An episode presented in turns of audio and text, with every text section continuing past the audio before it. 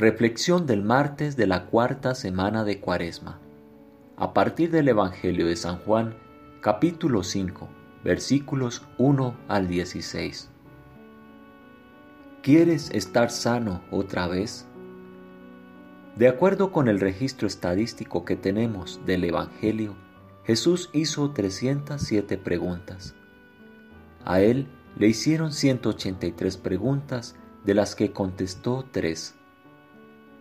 Uno de los aspectos desalentadores del discurso público moderno es la habitual norma política de los gobernantes, hablando mucho sin decir nada. El arte de no responder la pregunta es fundamental en la vida política hoy en día. No sorprende que la política esté perdiendo la confianza de la gente. En el caso de Jesús, su negación a contestar la mayoría de las preguntas que le hicieron profundiza nuestra confianza en su autoridad e integridad. Muchas de las preguntas eran trampas. Aunque no las resolvió, sí las contestó narrando historias. Las ficciones honestas como una parábola nos ayudan a llegar a la verdad de forma más directa que mediante respuestas basadas en hechos. En algunas ocasiones simplemente se quedaba callado, negándose a ser arrastrado al laberinto de las palabras, pero en estas ocasiones su silencio exponía la falsedad de las preguntas para revelar la profundidad de la verdad.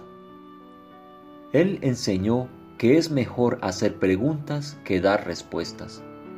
Esto resalta la diferencia entre contrastar la motivación de un maestro y un instructor o un funcionario de creencia fundamentalista. Un maestro está motivado por el deseo de despertar el conocimiento directo en el estudiante.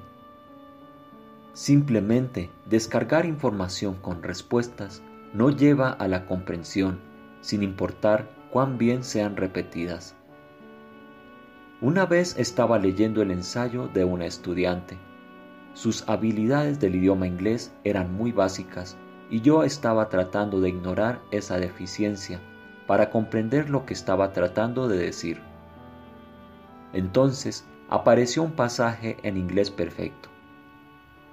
Al rato, el idioma volvió a colapsar, un caso de sutil plagio. Había más honestidad y un conocimiento más directo en los párrafos en los que luchaba con el idioma que en la deshonestidad del uso de las palabras de otro ya sea en política, religión, negocios o discusiones médicas, en toda la comunicación humana se quebranta la confianza al esconderse detrás de las palabras. ¿Por qué las preguntas en lugar de las respuestas despiertan el conocimiento directo?